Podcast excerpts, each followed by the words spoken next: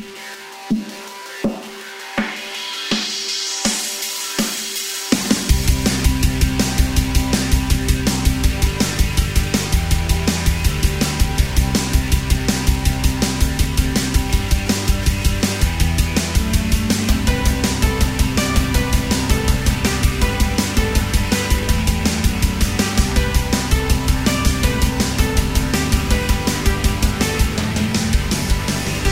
Celebration Rock podcast presented by 93XFM here in Minneapolis and Uproxx.com. I'm your host, Steven Hyden. Today we're going to be counting down our top 10 albums of the year. Actually, it's about 20 records because it's going to be me doing a top 10 list and our good friend Ian Cohen sharing a list of 10. And, you know, Ian is a good friend of the podcast, and Ian and I have similar tastes, but, like, there's not a lot of overlap on our lists. I think there's, like, two or three records that we had on each, but for the most part, it's very different records. So you're going to come away from this episode with around 20, maybe 18, 19 albums that you can go and check out. And if I do say so myself, like these are not cookie cutter lists, okay? you, probably have lists coming out of your eyes by now. You've seen like a million of them, but a lot of lists they kind of say the same records over and over again. And maybe, you know, you might find 50 lists, but it's kind of like the same 40, 50 records or so. A lot of the albums on our list, I don't think are popping up on a lot of lists, and uh, which is a shame because I think these are really great and they really do rank among the best albums of the year. So hopefully we will turn you on to something that might have you might have missed already, and uh, you can go check it out and, and jam out to it over the holiday season. Um, also, have to say that uh, this is going to be our last episode, not just of the year, but for a while. You know, if you listen to this podcast, you know that every year I usually take a hiatus in January and February, and usually that's just because there's not a whole lot going on musically at that time, and I also have other things going on in my life, and it's nice to have that time. Uh, away from the podcast to do what I need to do.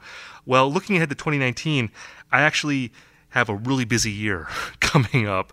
And I can't really talk about what's going on right now, but there's a couple projects that I'm involved in that are really exciting and, and fun, and they're, and they're going to be time consuming. And as much as I love doing Celebration Rock, uh, the other things pay a lot more than this podcast. So I have to prioritize and I have to do the things uh, that make me money and, and, are part of my job and all that stuff. So we may be away for longer than just a couple months. We may not be back until maybe the middle of 2018 or so. I'm not sure yet. And are we okay with this, Derek? I mean, I'm springing this on you here. I'll just be sitting here at the console with the you know ready to hit record. So just let me know. I, I know. I saw you. Uh, you had one of those like knapsack, like one of those sticks, like with the knapsack at the end. You know, you were like, you're setting up camp. Right. So anybody needs a podcast producer. so you know, again, we'll be back. I don't know exactly when we'll be back, uh, but we'll be back and better than ever. And in the meantime, you know, once I announce these projects, I think you will all be excited about it. It's some really cool stuff, and I'm excited to do it. And yeah, and keep this feed going. Don't unsubscribe or anything. Keep the feed going, man, because you know we may just drop an episode on your ass. You know, you, you may not know. It may be like a ten part series on whatever. You know, we'll, we'll, we'll do a ten part series on the 1975 and. Uh, alienate all of our listeners or, or maybe make them happy. I don't know. Uh, so I hope you enjoyed this episode. I had a lot of fun doing it. It's going to be our last one for a while, so savor it. It's me and Ian Cohen talking about our favorite albums of 2018. So I don't know if you feel this way, um, and this is sort of a weird way to preface this episode, I guess, but um, you know, I've been making lists of albums for you know, I guess professionally almost 20 years, but you know, before that, as an amateur, you know, many years before that. And um, usually, you know, this is a process I enjoy. I look forward to it. You know, it's kind of like a like a fun activity, and I didn't really have a lot of fun this year making my list. and I don't know if that's a reflection of the year or like my age or or you know just just feeling like maybe like am I over lists or am I over the music this year? I don't know if you had that same feeling or not. I mean, because well, I mean, you're you're asking a guy who's very similar in age range to you and very uh, equally online and uh, so forth. So I don't know. Perhaps for the person who's, you know, us 20 years ago, uh, I wonder if 2018 was just like as magical for them as maybe 1998 was for us. But that being said, yeah, this year did feel, and I think this is like a increasing even more so perhaps from 2017 where just feel kind of beaten down and towards like making the list towards the end there's always that feeling of like oh my god we're going to have to do this again next year like already you know But is that like a reflection of like not feeling excited about the albums that we're ranking, or is it just because we're you know entering middle age and it's like we've done this for too long? Like we're, we're we're getting too old for this shit, like the Danny Glover and Lethal Weapon thing. Is that is that it, or is it the year? Because I mean, I always hate it when people say, "Oh, it was a bad year for music," because I always feel like mm-hmm. you can find great records every year. You know, if you think it's bad, you're just not looking hard enough. That Yeah. being said, 2018 does feel overall a little underwhelming to me, perhaps because the big tent records, by and large, did not work. You know, they weren't very good, um, and you know it's exciting when you have cons- when you have a variety of different choices that people say is the album of the year and all that. I mean, I think that's exciting, but I don't know. My feeling overall is that it was a good, not great year. You know, I don't know if there were a lot of masterpieces this year or like records that you heard and felt like, oh, this is a defining album of this time that people are going to love forever. Like, I didn't really get that feeling a whole lot this year. How about you? I mean, I I look back on last year. I mean, I think this is a bit of an improvement over last year if you really think about it. Um, I think 2016 in so many ways was. I mean, people would say, "Oh, well, you know, like it was the fourth best Radiohead album, the fourth best Beyonce album, and like you know maybe the eighth best David Bowie album." But like at the same time, there were just so many events going on in so many different genres, be it rap, be it like, you know, Frank Ocean, like in R&B and pop and punk and emo. I mean, there was just like so much going on in all forms and maybe, I I mean, it's, it's really hard to, you know, dissociate this from just the general sense of like decline in Twitter, um, you know, Twitter discourse and politics and all that. Like, I think it's just, it's hard to get excited about anything anymore. And I think that sense came across in a lot of ways with people who aren't even our age. You know, it's like, what was the out, you know, what, what, like, what are the masterpieces of our time? And, you know, perhaps that's like not a conversation for this one because we talk mostly about, uh, rock music. uh, maybe like there, there's stuff going on in other genres, but it, it really, there did seem to be more of a fatigue this year. But I mean, there wasn't like a Um, great hip hop record, was there? Like a like a like an all time hip hop record, or like an all time in any genre record? I I just feel like that's true. Like an all time pop record. I feel like a lot of the big time pop records, you know, were you know they were sort of disasters in a lot of respects. You know, like I mean, like J- Jay Z and Beyonce put out an album this year, and it was Mm-hmm. fine, I guess. But like, does anyone remember that? I mean, there's no song from that record that like really Well- mattered at all beyond the week it came out. you know? Yeah, I mean, I think the video for Ape Shit like mattered a lot. And you see it like kind of hanging on some of the uh in some of the uh, year end lists or whatever. Yeah, but I, mean, come you on. know, but like, a- by Beyonce standards, though, it was kind Yeah. of like underwhelming, wasn't it? Yeah, yeah, exactly. It was it was not even as big as like Watch the Throne. Um, I would say just in general, like I mean, maybe Kacey Musgraves is like an example of like a record that will probably stand the test of time. You know, loved by all, Right. um, you know, all corners. But And I love Well, that mean, record, but that's not like Yeah. a huge hit either. I mean, you know, it I, is. She's like nominated for like several Grammys. I mean, I feel like Kacey Musgraves is. Uh, I mean, she's popular, but I feel like she has that thing with a lot of women in country music right now, where they have a lot of fans, but they're not being, being played on the radio. So, like, she. Sh- that, I feel like Golden Hour. It could have been a bigger record than it was, certainly on country Yeah, radio. but I I hear High Horse at Ralph's. I mean, like that's a level of ubiquity that uh you know. I mean, that says a lot right there. And I Yeah. think you know she's she's pretty similar uh, in that regard to um uh, Janelle Monáe, who people. Right. You know, a lot of magazines and you know Grammys and so like that's real Grammy based stuff right there. I was, I thought it was like significantly weaker than stuff before, but yeah, it's like I don't think you hear her stuff on the radio really at all. So, uh, you know, the, the big records of the year, and perhaps maybe that's always the case with like Radiohead, you know, similar to Radiohead, where it's like very uh, esteemed by critics and by you know the industry or whatever. But like you didn't, like when was the last time you heard like a new Radiohead song on Right. the radio? You know? Yeah, it's kind of interesting to think about like Kacey Musgraves and Janelle Monáe, and then maybe like like Saint Vincent being in the same zone, like for their Well- respective genres. You know, like where they're yeah, like really St. respected. Vincent, And, that, St. Vincent's on the radio now. Same with like Arcade Fire. She's kind of gone that trajectory from like indie to alternative almost because you know, she's Yeah. on a major label and but you know, again, you're in you're in L.A. I'm in the middle of the country. It's a little bit different out here, I think. But you know, I fair, I, fair point. I like the I heard Kacey Musgraves at Ralph's, uh, like uh, like that being a new sign of like uh, of, of stardom, like you've made it because you've been playing at Ralph's. Uh, It okay, is. Well, okay, so you know, I'm, I'm whining here a little bit. I did make a list. I do feel good about my list. I, I'm I'm Okay. really happy about the records that made it. And uh, do you feel good about your list? Uh, yeah. I feel good about like the top, but like any given year, I mean, like one of the fun things I did was like look back at like the number nine records of like past years, and it's like that spot always seems to be the one where it's like a record that like I really got into towards the end of the year, and but it's like, oh man, That's- okay, cool. Yeah, there's, that- there's I, I, I, I'm not certain all ten of these are going to hold up. That's interesting because I feel like I feel like that's true of my number nines as well. That it's like it's kind of like the late surger where you thought, Yeah. this was pretty good when it came out, and then you're like listening to records at the end of the year, and you're like, oh wait, this is like pretty good, like better than I thought initially maybe. And that's my number nine record too this year. So Yeah. it's interesting about the number nine, and we we've seen each other's list by the way, yes, and I think it's fascinating that we have the same number three, yes. exact number three. But we'll get to that later. So Yeah. we're, let's each run through like our six through ten. We'll go Okay. more in depth with our top fives, but like, what's your six through ten?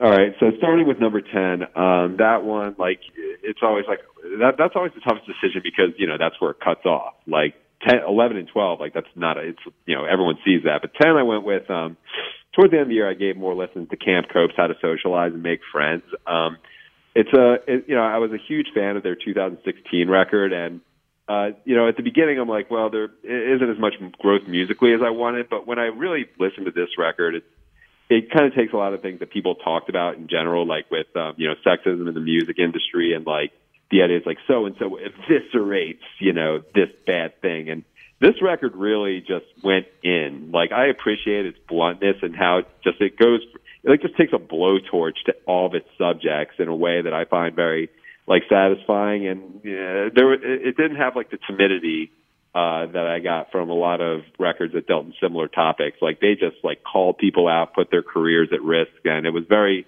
uh, thrilling. Um, you know, in a way that their first record, which was more diverse, perhaps wasn't. I think this is one that's going to be pretty influential and important. Like you know, as far as like younger people. Uh, number nine, I had Daughters. You won't get what you want. Uh, it's a band I never really paid much attention to before, but this one really served my needs for like theatrical, like Swans, uh, Slint type metal and just pure malevolence. Um, you know, there's one song where he just yells, "Don't tell me how to do my job," and it's about music critics. You know, I found that to be very viscerally satisfying. Uh, number number eight is Young Jesus. The whole thing is just there. It's a band that um, I think could be making records of this uh, caliber of this type for a very very long time. Um, and I think you'll have a bit more to say about it as well. Number seven, I have Turnstile's, Time and Space. Uh, best gym record of the year. I want to also give a little bit of a shout to Zane's Error Zone, which is kind of in the similar uh, wave of kind of nu metal, uh, sort of just aggro music that um, works on a very lizard brain level. Uh, number six, I had Jeff Rosenstock's Post. There was a bit of a time where I wondered if, like, this record, when I go too long without listening to it, I think I wonder if it's like that was the beneficiary of a lot of um, makeup calls for people ignoring worry when it first came out. But when I listened to Post, it's it, it really establishes Jeff as a guy who's going to be a voice uh, that makes important, high quality records for a long time, even if this one isn't, you know, the one for him. So that's my ten through six. And he's kind of taken over that that lane of like anthemic, you know, punk rock that also, you know, is similar spiritually like Bruce Springsteen, like that that you know that lane Or- of rock that you know Yeah. Japandroids kind of owned for a while, but they don't they don't put enough records to like really kind of own it. So like I think Well, Rosenstock has I stepped think in. Ted Leo too You know, because like he's a guy who appeals on a very polit. Like you know, Japandroids aren't political. Uh, Jeff is, and you know, like, and also like Ted Leo, uh, music critics, particularly like people our age, fucking love Jeff Rosenstock. So yeah, right. Yeah, I mean, I'd say, I, you know, in all respect to Ted Leo, but I think Rosenstock right now, it's his moment. He's got that. Line, yeah, so I'd, I'd, give it to him. So, but he so serves a, a similar role to what like Ted Leo might have in 2003. Right, right. So uh, I like all those records. I have no objections. So well done uh, with those. I mean, none of those records. Well, actually, one of them made my list, but uh, the, yeah. the, others I all enjoyed, and Rosenstock and Turnstile in particular. You know, I haven't made a top 50 list or, yet or mm-hmm. anything, but you know, they'd be in the mix. They'd probably be in the top 25 or so. So I like both of those records a lot. My number 10 is the Lemon Twigs. Their album "Go to School." It's a rock opera. These these two brothers from the East Coast. Um, this was a band that I was sort of unsure about when they first came out. They seemed very derivative, and yet they they still have a very sort of 70s rock type sound, but they've found a way to expand beyond that, and they and they've really I think taken it in sort of a twisted, unique direction on this record. Go to school. So you know maybe there's hope for Greta Van Fleet. Maybe they'll make their next album a rock opera. Probably they probably won't though. Uh, number nine is Lush by Snail Mail, and we were talking before about number nine records being sort of late surgers.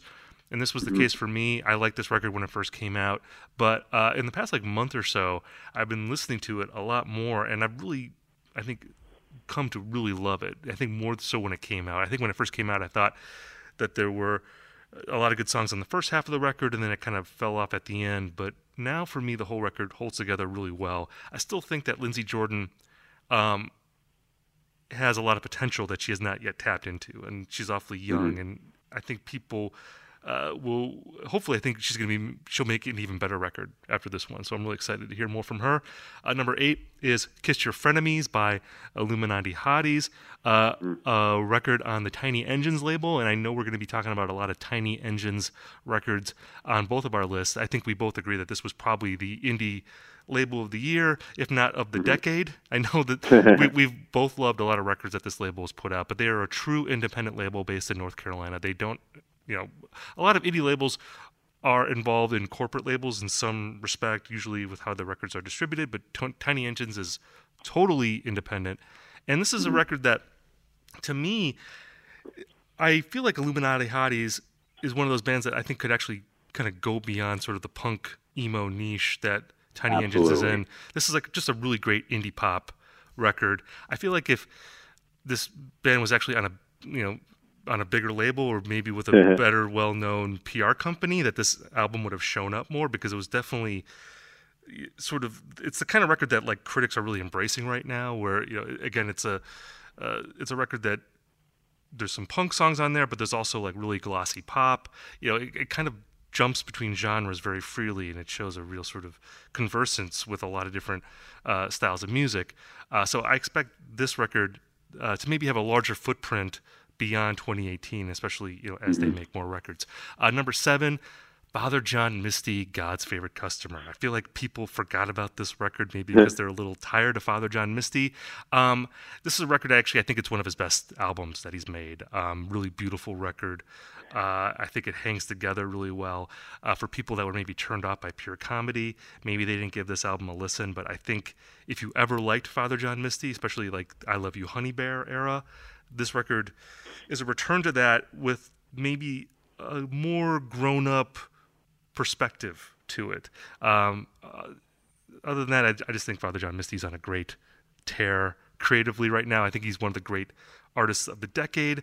I know that that is a polarizing opinion. A lot of people can't stand him, but I think he's great. Mm. So that's why he's at number seven. And number six uh, is Golden Hour by Kacey Musgraves. Um, this is, I think, one of the records of this year where to me again in a down year for sort of great tentpole records this feels like the exception to the rule.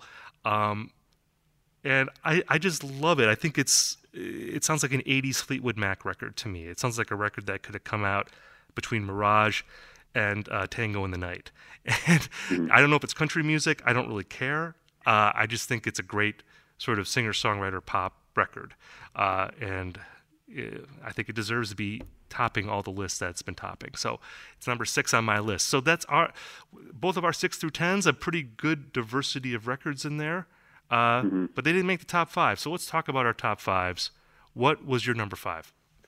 My number five was a band, uh, mewithoutYou, and their untitled uh, album. And also, I'd probably throw in the EP, which is untitled as well. Now, this band is one who I've been kind of tangentially familiar with because, I mean, if you wanted to see any of the bigger bands from like, you know, the emo world in the past couple of years, you probably had to see them open for mewithoutYou because they got kind of a head start, you know, by 10 years. And became pretty popular on their own accord. Um, I always found them to be a, a little mystifying. Their lyrics are like just super dense with like religious allegory and like biblical references, and um, and the music itself isn't all. It's it, it can be kind of austere.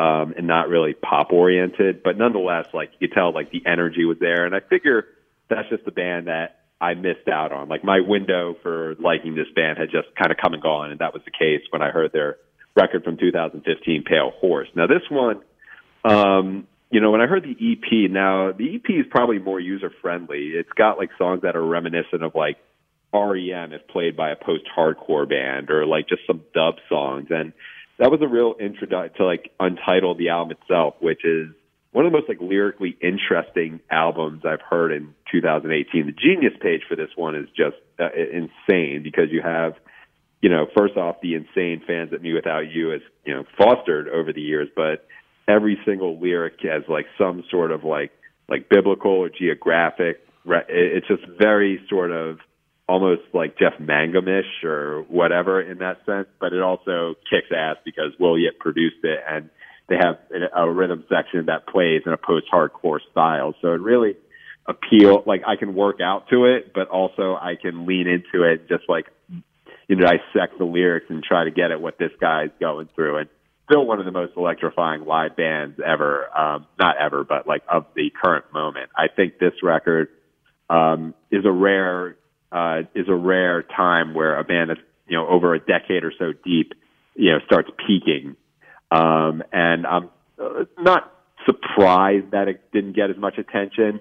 I think the same was the case with a band like Pianos Become the Teeth, who kind of run in a similar sort of um, uh, you know, post screamo, very serious, uh, lyrical style, but they made a great pop record with Wait for Love, you know, reminiscent of like White Pony or so forth. But yeah, this is just a record that didn't really fit into any sort of camp, and I feel like it just didn't get the attention it deserves.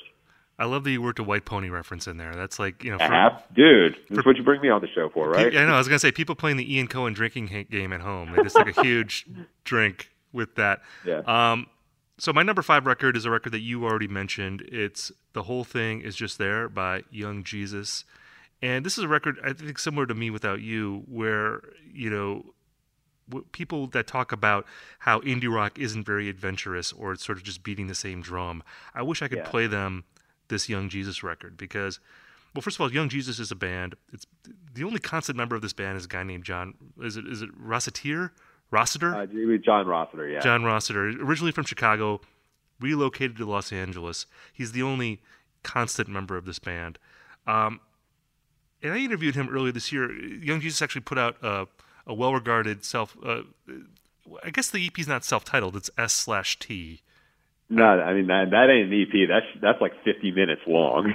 well, their 2017 record, I feel like that yeah. was the first record certainly of theirs that I had heard, and it was uh, yeah, released it's independently. The first, like it's the first like new version, and, and their older stuff is worth listening to as well. But like the new iteration begins with like self-titled. Was self-titled, and that was independent, independently released in 2017, and then Saddle Creek, the venerated emo emo label, they they picked it up and they mm. they re-released it earlier this year, and then Young Jesus put out this new record. The whole thing is just there in the fall, and it's a record that I think it starts from a template of like 90s indie rock. Like when I listen to them, I'm actually reminded of like early Modest Mouse a lot when I yeah. listen to them. but they take that template in a direction that I don't think most bands that are playing with that style like even touch. Like when I when I when I when I talked to Rossiter, he talked a lot about being inspired by jazz and improvisational music, and we even talked about the Grateful Dead quite a bit. Uh, and mm you hear that on this record. There's there's sort of a there's an improvisational aspect to a lot of what they do, where he writes really good songs, but often they're uh, a starting point for launching into these sort of really great improvisational things where it's not jazz, but it's it's playing with sort of like the noisy aspects of like free jazz. And and Yeah. the noisier aspects of what you would hear if you listened to a Grateful Dead bootleg from the '70s, and the the uh, like I know on the self-titled record, there's that 13 minute song that ends the record uh, called Storm, and then on uh, on the the whole thing is just there. There's like a 20 minute concluding track, and um, maybe some people the, your eyes are already rolling in the back of your head when I say that, but there is something really sort of exciting about this band that's very unpredictable.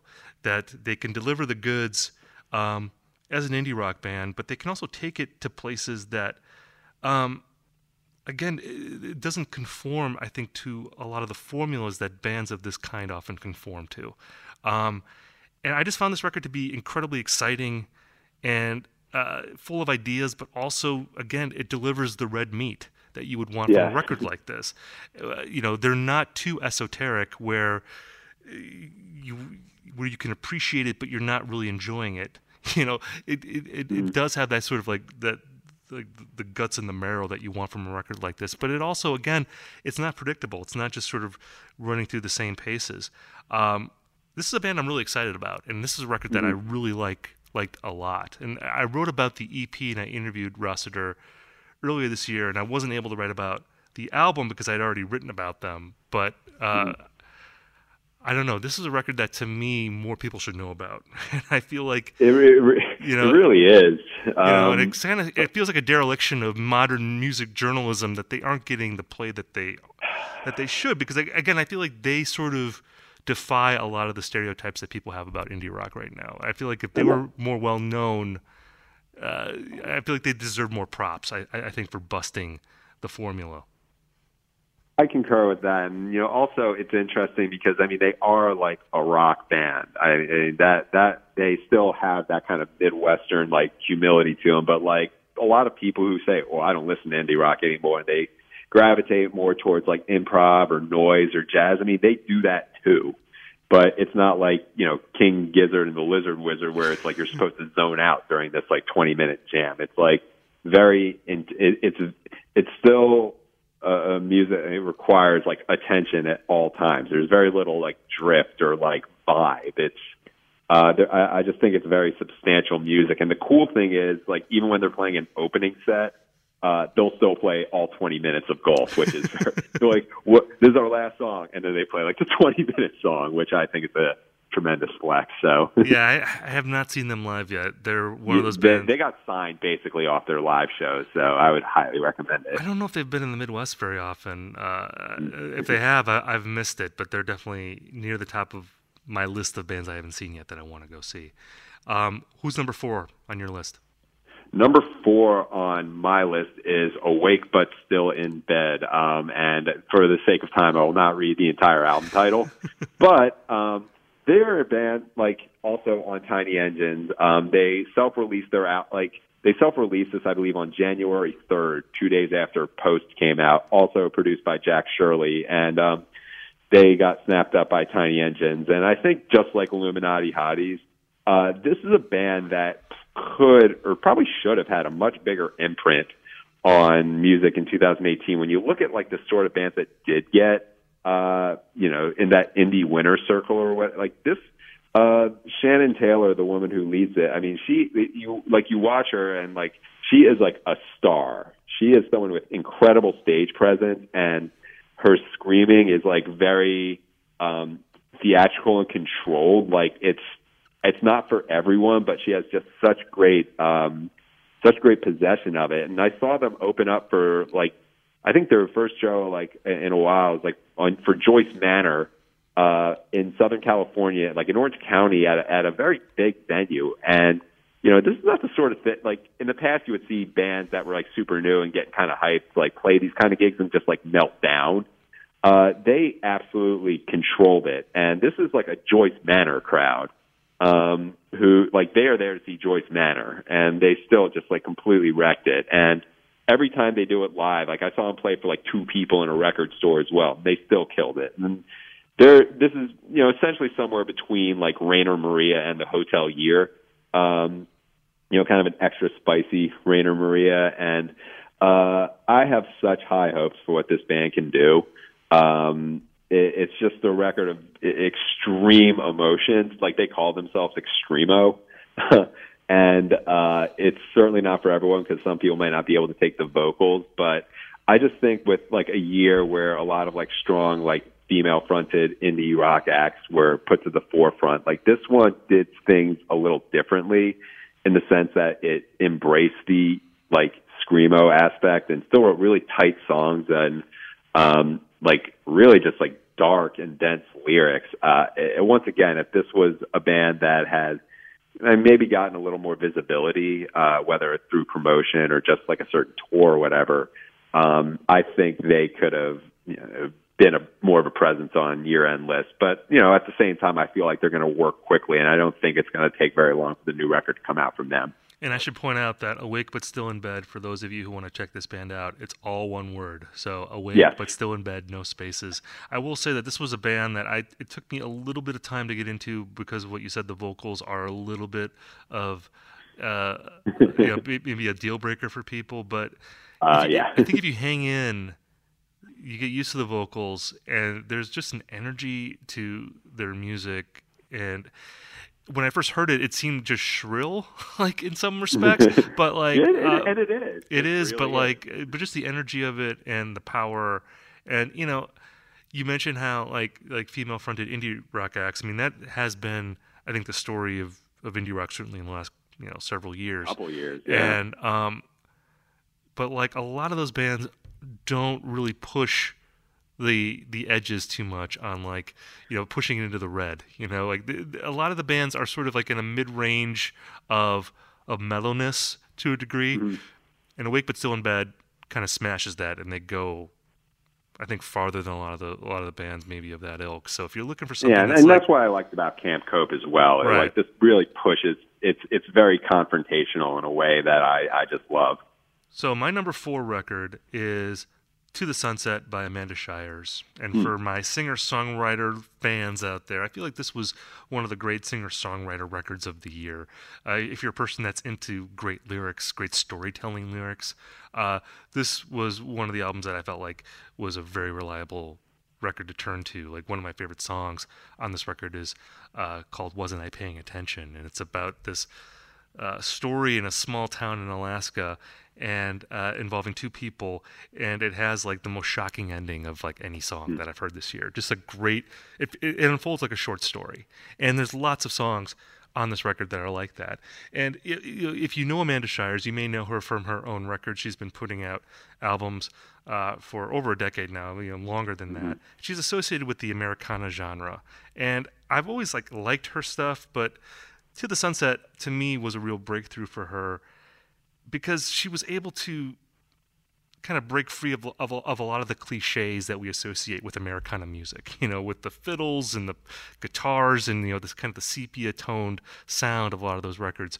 This album, uh, and, and, she was working with Dave Cobb, who, of course, is, yeah. you know, the biggest producer in Nashville right now. Uh, she was really able to kind of expand her sonic reach to a point where this record it sounds more almost like an 80s college rock record than it does an Americana yeah. record. There's you know there's elements of REM and the Smiths and Echo and the Bunnymen on there, while at the same time having a lot of those again those great storytelling lyrics uh, you know being integrated into the song. So for me this was just a record that more than any other album that she's put out it, it, delivered the goods musically as well as lyrically. And uh, again, if you if you're into that kind of record, you know there were a lot of you know critically acclaimed singer songwriter records this year. Uh, but to me, this is really like one of the best of the bunch, and I think it's been a little bit underrated. Uh, you know, got good reviews when it first came out, but on, on year-end lists, I'm not seeing it in a whole lot of places. Uh, so I, I, wanted to give it some shine on my own list because uh, I think it's a really great record, and, and, kind of similar to what you were saying about uh, mewithoutYou. You know, Amanda Shires is another person who's been in the game for a while. Um, but I feel like she's just kind of hitting her stride right now. And I'm I, I love this record, and I'm kind of curious. I'm definitely curious to hear what she does next uh, after this. Yeah. So uh, Amanda Shires to the Sunset, definitely check that out. What's number three on yeah. your? Well, well, we know it's number well, three on both of our lists. This is like yeah. speaking of great storytelling lyrics and sort of a heartland rock sound, we both put "Yolk in the Fur" by Wild Pink at number 3 on our mm-hmm. list. And I'm curious, like, like we both love this album. Like, why did you put it at number three? Like, number three is sort of an interesting spot on a year-end list. Sometimes your number three record is a record you like more than number one, but you feel like maybe mm-hmm. isn't significant enough to put it number one. Like that's mm-hmm. often true for me when I make these lists.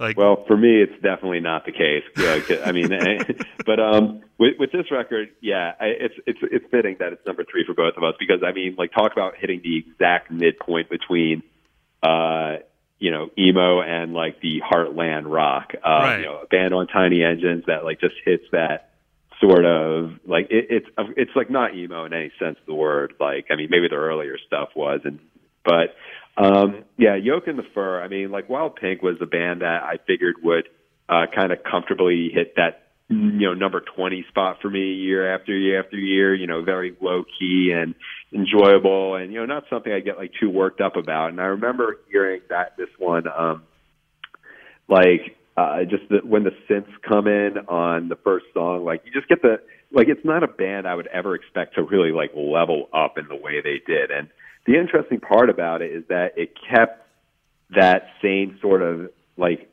a lot of heartland rock, you know, like like for example, like War on Drugs or like Amen Dunes or bands that like tap into that sort of thing. Like they have like the lyrics are good and they're useful and they're tactile within the sense of like the music, but they're very rarely like literary in the sense that uh Wild Pink is. And even though this one's a little bit less um referential than uh, their self-titled from last year, it it still gives like a real sense of place, and uh, there's a lot of care taken in the lyrics. So you know, even if the music wasn't so uh, grand and luminous, it, it was still something you could still give a lot of attention to. It, it, it definitely rewards close listening, which, I mean, for as much as I love, you know, War on Drugs, Tame Impala, et cetera, you could kind of vibe out to that stuff. Well, yeah, I mean, and, Um, you, know, you mentioned the war on drugs a couple of times, and like when I was trying to sell people on this album, because Wild Pink is one of those bands that I feel like,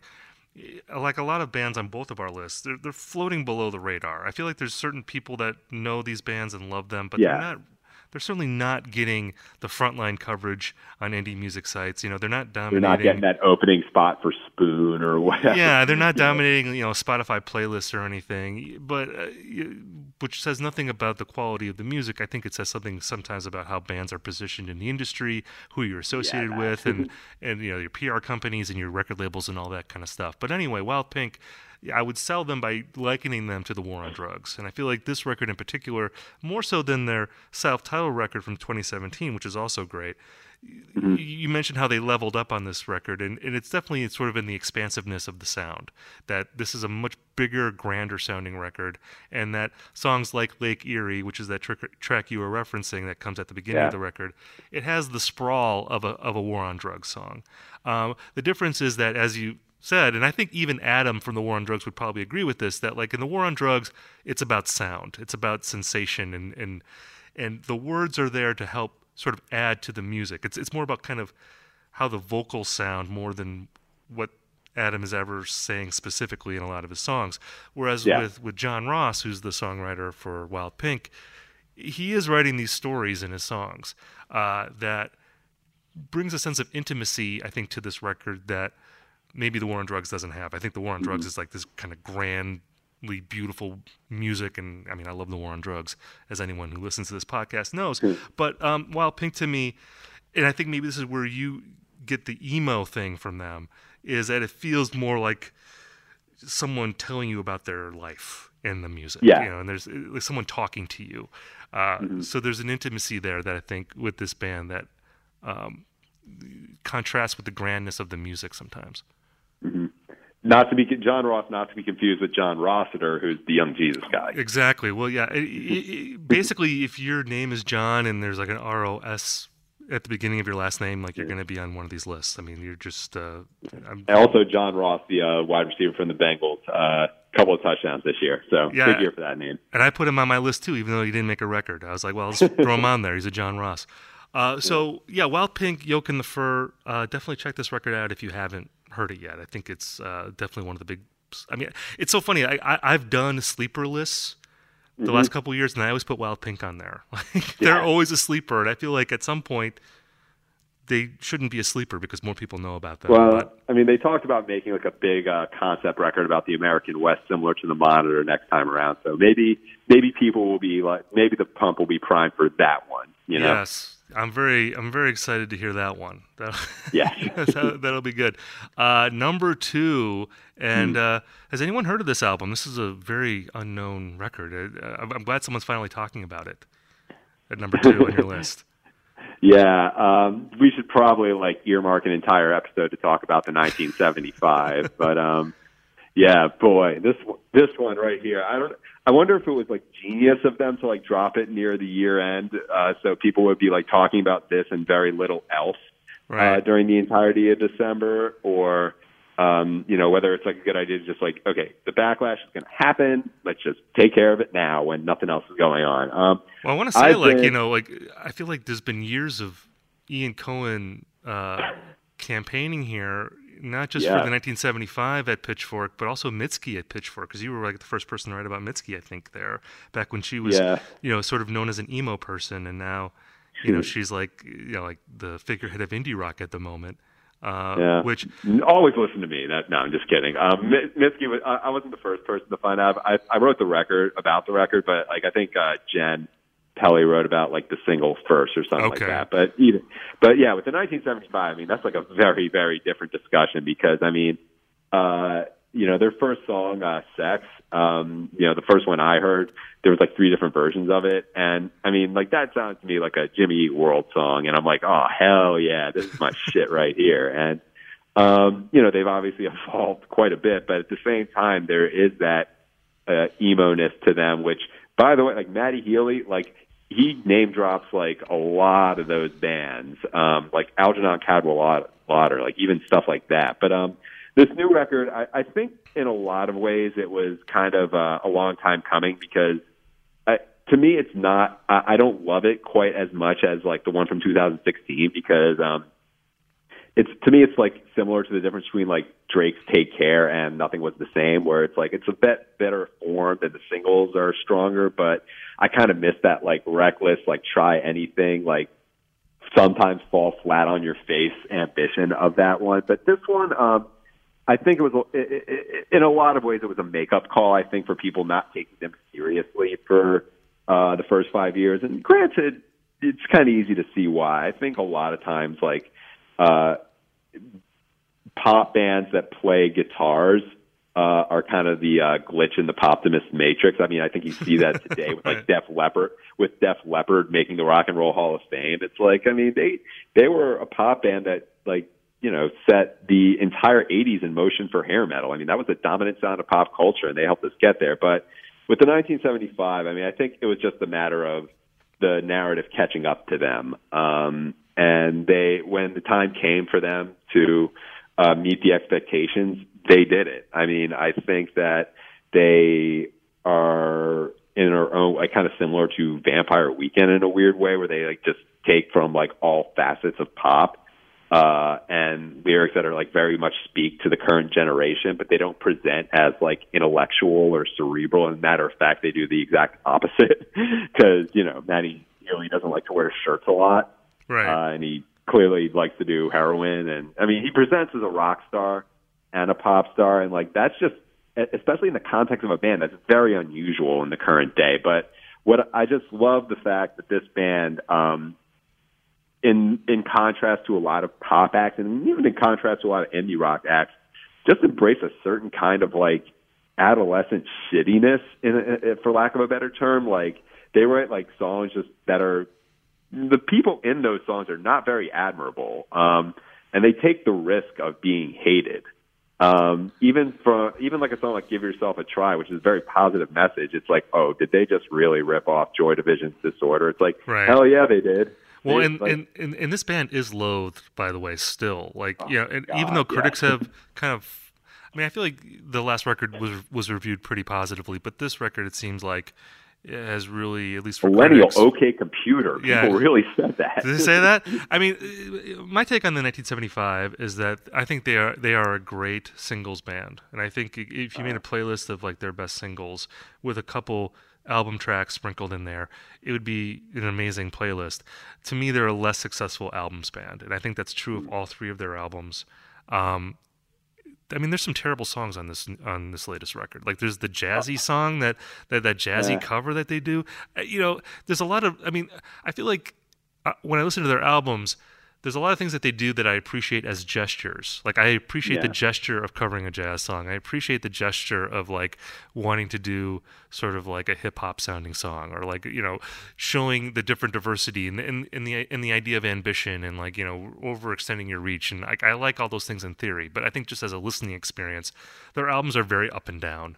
And mm-hmm. so like I put "Love It If We Made It" at the top of my songs list because I think that's not only a great song, but it seems very sort of like 2018. And I'm sure a lot of people shut this podcast off when I said that because when Pitchfork put that song at the top of their list, I had people texting me complaining about it. And I'm like, I don't even work at Pitchfork.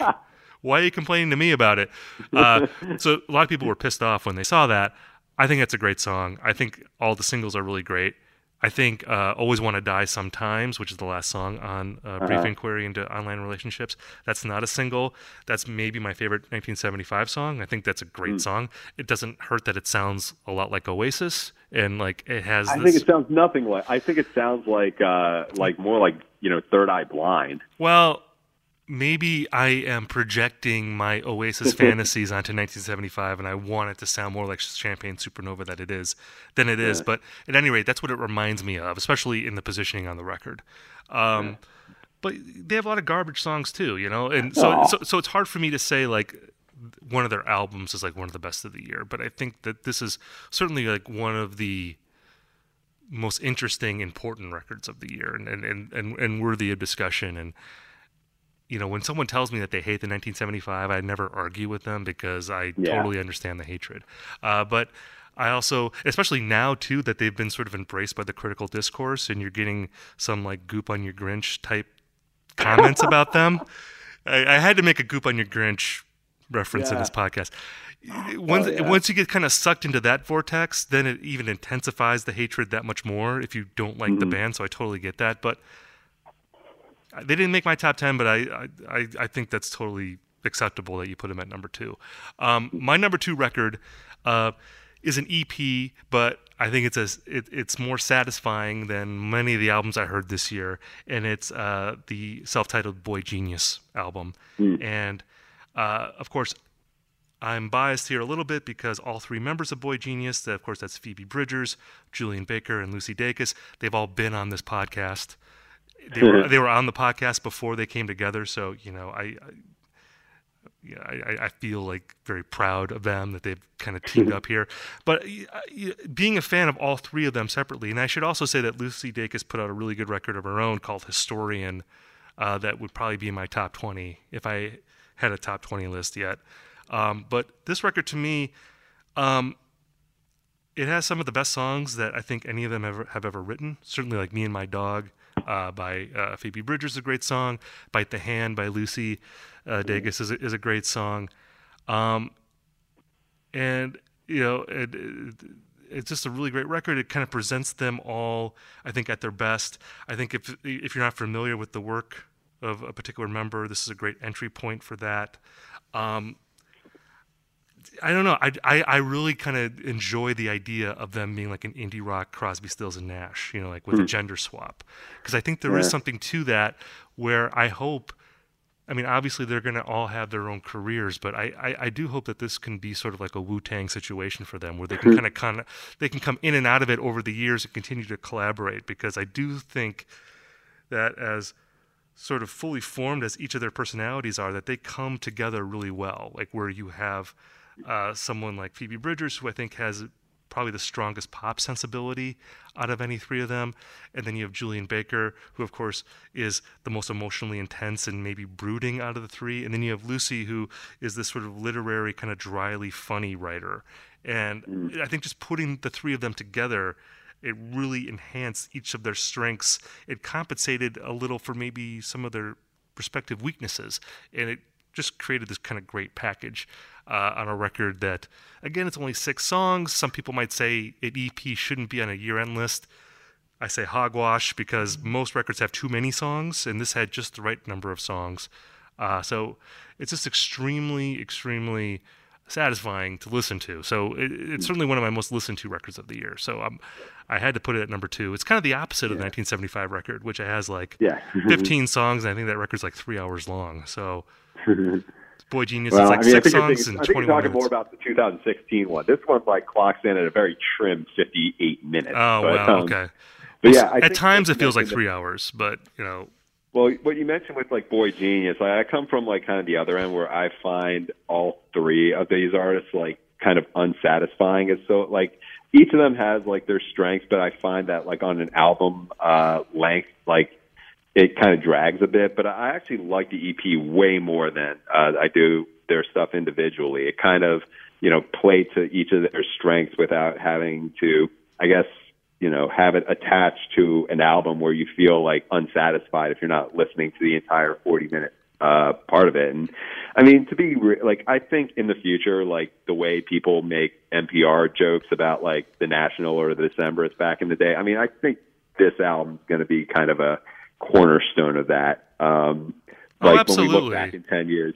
oh, absolutely. But you know, at the same time, Um, uh, like that, that is a that is an objective statement. That is not good nor bad. But I think this Right. is like really the center of like centrist indie rock. This is the sound of it, and this is the sound and like style of it right now. well, and and I would say too that like you know CSN was like never cool, you know, but there's something very satisfying about listening to Oh, that music where it just kind of delivers. Like if you want that kind of music, that like again that kind of singer songwriter pop where each member kind of brings something different to the table.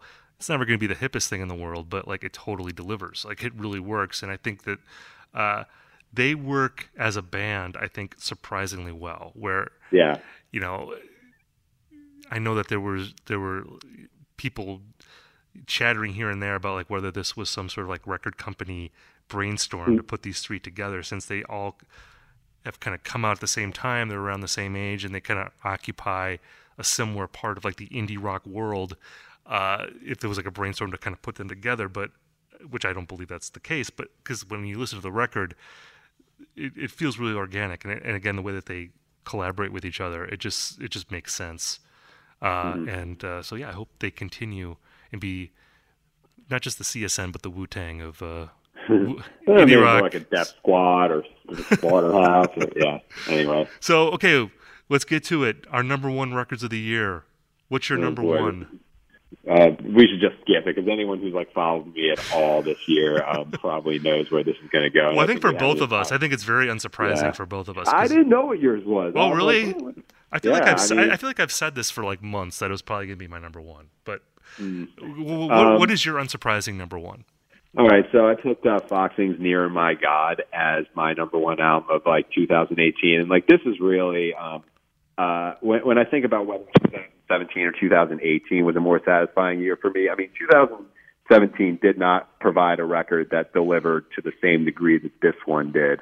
Um, I mean, maybe like brand new science fiction, but like, I mean, that we, won't get into that. Um, but yeah, Foxing is an example of a band who I liked um, previously, and I saw a lot of potential in them. Like they they always had a very ambitious, diverse sound and like an extremely powerful live show. But um, the records, like uh, the guy's voice is divisive to begin with, but like you could just put and you could just kind of see where other people might tune out, and I think that's the case for this as well. Like this record hasn't really, I mean, it hasn't really increased their profile to the degree where it should. I mean, like don't get me wrong, it's been like a wildly successful year for them um, in some ways, but it hasn't pushed them towards that uh, level of like indie elite. And we, we've mentioned this a few times in the bands that we've talked about, but I mean, when it comes down to it, this is still a band that's on Triple Crown Records, which is the home of, you know, brand new circa Deja Entendu, um, you know, Sorority Noise and Tiny Moving Parts. Um, whereas people say hear it and say, "Oh, this sounds kind of like TV on the radio." Well, yeah, if they were on 4AD and like were positioned a certain way, I think you would have a far different reception to it. But what this record represents to me is just every time like I li- like every time I like look for a number one record, especially in terms of indie rock, I want something that delivers the same sense of like grand, like us against the world ambition that I got from the bands that really got me into this, like you know, like your Modest Mouse and Arcade Fires and Broken Social Scenes and whatever. Like this record doesn't really sound like them, but it still has that same.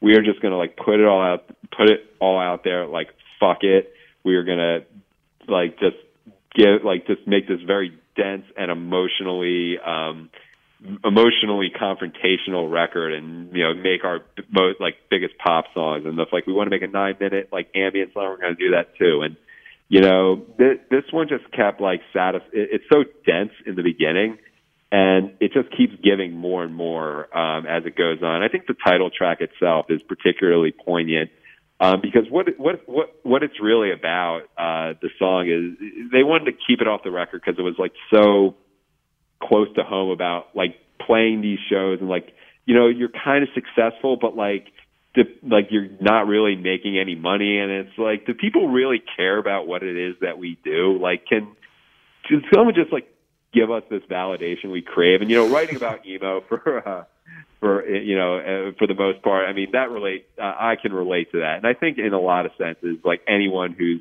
been out there this year trying to like make do of like something in a crumbling industry, whether it's politic, whether it's politics, whether it's writing, whether it's academia or whatever, um, they can probably relate to this album, you know, more than they feel comfortable with, because really that's honestly what it's about, like trying to like figure out like what lasts in this world and what's worth striving for and what's worth like putting yourself out there for when it seems like the apocalypse is like always near, whether it be like financial or environmental. Um, uh, this one just, it really just satisfied everything I want out of indie rock. And, you know, God, God bless them. If, and, you know, now they're going to go tour with Coheed and Cambria for a spell. uh, if you ever wonder, like, where, if, you know, so that's, uh, that that that's my take. What's your number one? Well, well, well, I just want to say about Foxing, like they didn't make my top ten. I love this record. They probably would have been at number eleven or twelve. Like they were right on mm. the door. They were like at some point in my top ten, and then they got shifted out. But I love this record. And just to add to what you were saying, similar to the Young Jesus uh, record, I feel like people that complain about indie rock being stagnant and not interesting and, and, and, and, closed off from the rest of the world, like they need to hear this Foxing record because I, I think Foxing yeah. was a way they found a way to incorporate you know elements of pop music r&b and hip-hop into this record in a very again organic non-forced way. This isn't like fall out boy you know having these like grating bleeding songs that are just unlistenable mm. you know? That's sort of like the bad example i think of like an emo well, punk band trying to do that. Foxing did it in a way hear a lot of like i also hear a lot of smaller like bands in that same realm who like did as i call it like here's carly rae jepsen once and like starts putting like trap beats and like, oh, we listen to pop now. Right. Uh, I've heard like a lot of, you know, I won't name names, but like it's, uh, yeah, I, I've heard a lot of bands that like just feel like, oh, we listen to pop now. Like, but Foxing on the other hand, like did it far more like subtly and organically. Yeah, and they and they still made a rock record, but they were able yeah. to show that they have big ears and that they can incorporate different things and not just sort of reiterate mm-hmm. the same things over and over. So that's very admirable about that record. It's great. Definitely check it out. My number one record is Tranquility Base Hotel and Casino by Arctic Monkeys.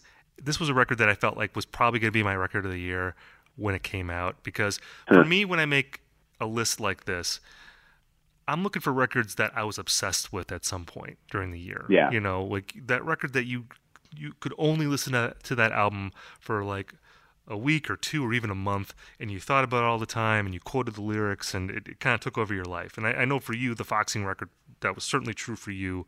And, yeah. and the only album really that happened to me with uh, to that degree was the Arctic Monkeys record. Mm. And um, you know, this is a band that I've enjoyed for a long time. Of course, they've been around since uh, like the mid 2000s. They were in a way the the, England's answer to the uh, you know the garage rock explosion that happened in the early 2000s like they were the strokes of england you know very much inspired by the strokes and of course uh, tranquility base opens with a lyric where alex turner talks about wanting to be one of the strokes uh, so it kind of comes full circle in that regard. Uh, you know, and in uh, I guess that was 2013. They put out AM, which was very much uh, an arena rock record. I think maybe like one of the great examples of that, one of the only great examples of that in this decade. But this very kind of popular, swaggering, bluesy, almost sounding rock record, and then they go in the totally opposite direction on Tranquility Base, where it's a lot of mid-tempo, kind of croonery songs, reminiscent of like Nick Cave and David Bowie and all that sort of stuff. And a lot of people hated this record for that reason. They they felt like it was a slog, that there weren't a lot of hooks on this record. And mm-hmm. I can understand reacting to the record that way, but for me, it just hit me on the right wavelength where to me it creates a world that's totally unique that just sucked me in. And I think in terms of the words, uh, it's my favorite record to think about. Like this is an album where, like, if I listen to it uh, on uh, my Amazon app, you know, the lyrics are come up for every song, and I'll listen to the album that way because um, I just think it's hilarious. I think it's a, mm. it, it's like from top to bottom, it's hilarious, and it's also kind of scary, but it's very quotable. And I think of it, you know, so I saw someone online recently, they were talking about the 1975 record, and they said the reason why I like the 1975 is that they're like the only rock band that you can quote. And I was like, the Tranquility Base record is like the 1975 record if it was like five years older and like hungover and just yeah. saw much more of the world, you know? And to me, that's more appealing. Like, I feel like this is like a smarter version of what the 1975 are trying to do. As much as I like the 1975, ah. I appreciate what they're doing. I like that band, but there's just a, there's a world weariness to this album along with again i think the music does get short shrift on this album because i think it is grander and more excessive in its own way than maybe it gets, than it got credit for from people that maybe listened to it a couple times and then threw it in the trash can. Um, mm. i don't know. This is just an album that i love returning to it and i love thinking about it and i just think it's i don't know. It, it, I know what you're going to say because we've talked about this album. you, have said that like, well, this album isn't as weird as people have said it is, and it's not. I don't think it's like some bizarre like totally left turn type record. I just think um, it was an album clearly made with any without any concern for like what their old constituency was, which would have I, been. I agree. I agree with that part of it. Like, it's definitely a it's definitely a pivot and probably a small for them to like, you know, maybe like for their long term prospects to go towards that. And um, I mean, it is a weird album, uh, but to me, it's like, and you've included um, Father John Misty on your list as well. It's like the world weariness and the cleverness like that. Uh, I I just don't vibe with that. Like I I like the, you know, for me, it's like I think this is where our paths diverge. I love like the as I say, like the shittiness and like just the emotional transparency and I mean, that that that to me is like where Arctic Monkeys lose me. It's like, um, you know, it's like that kind of like archness. Like I like, uh, and for someone who always liked Oasis more than Blur, I'm surprised that's, uh, you know, I'm surprised that's uh, the wave you're going as well. Well, you know, that is, I mean, that's a good point. But I mean, I, I do like, I, maybe that's just the mood I'm in right now where I mm. like the idea of you know the person in a tuxedo with the tie undone, Frank Sinatra style, and you know drinking too many martinis and then just ranting about the end of the world. I mean, that, yeah, I mean, like, I, I, like like I loved pure comedy. And mm. I love this record. I mean, in a way, this is like very similar to pure comedy in a lot of ways, musically and lyrically. I think this record is funnier than pure pure comedy. I mean, to me, like and I'm not even like a huge lyrics person all the time, but like to me, this was like by far like my favorite album lyrically this year. Like th- this was like an album again where like I would think about a song like four out of five, and yeah. I, w- I would quote that, and it just became like a world that I wanted to be in. Um, mm-hmm. And just all the non sequiturs on this record, I just really got into it. And I and again, I think the sameness of a lot of the songs on this record it, it works for me because I just feel like it's more of a vibe and an atmosphere type record than mm. it is almost like a songs record. If, uh, maybe that doesn't make sense, but to me, mm. it's about kind of immersing yourself in this vibe for about 45 minutes, and I really like it. So it's my number one record of the year. So man, yeah. so we did it, man. Another year over. We we we made ourselves make a list. Yay! Yay! Uh, Yay! Ian, it's always a pleasure. Always a pleasure, man. Thanks for coming on. Uh, and this is going to be our last podcast for a while. So uh, hopefully it won't be the last one. I think we'll be doing it again, but uh, you know, sometime in 2019, hopefully we'll talk again on the pod. Right on, man. All right, man. Take care. All right. Later. Okay, that's it for this episode. I think that was good. You know, normally with lists, you know, I kind of complained about doing a list at the beginning of the episode, but you know, I'm glad I did it. It's still fun, and you know, I always regret not putting certain albums on as soon as I make my list public, and I'm sure I'll go through that emotion. I'm sure I'll, I'll hear like my actual favorite album of 2018 like a few days after this goes up. I mean, it seems like that always happens, but you know, for for what it's worth, I, am happy with my list. I think it's fine, and it, it, didn't look like Derek was getting too upset at me.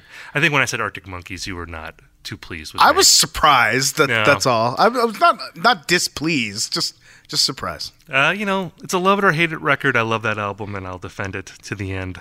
Uh, Derek, gotta thank you, man, who makes it happen. Thank you, Derek, and I hope you have a good holiday season. Thank you. And gotta thank Josh Copperman for writing our theme song. Thank you, Josh. And thank you all to our Celebration Rock listeners. Thank you for your support this year. It was a really great year. You know, we got started, I guess that was in March or so with the Springsteen series. That seems like forever ago, but that was this year.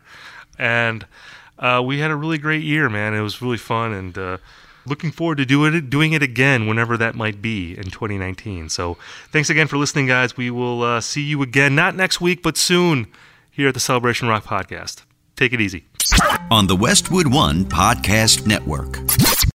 How wrestling really works and how you get the ratings. Eric Bischoff and Conrad Thompson explain on 83 Weeks. This is indeed the first WrestleMania without Vince McMahon. I mean, it's about as horrible as it can get, but does erasing that history make it any better? Everybody's being careful not to celebrate Vince McMahon. I think you can acknowledge him without celebrating him. I think that's the double edged sword that everybody's sort of carrying for now. 83 Weeks on YouTube or wherever you listen.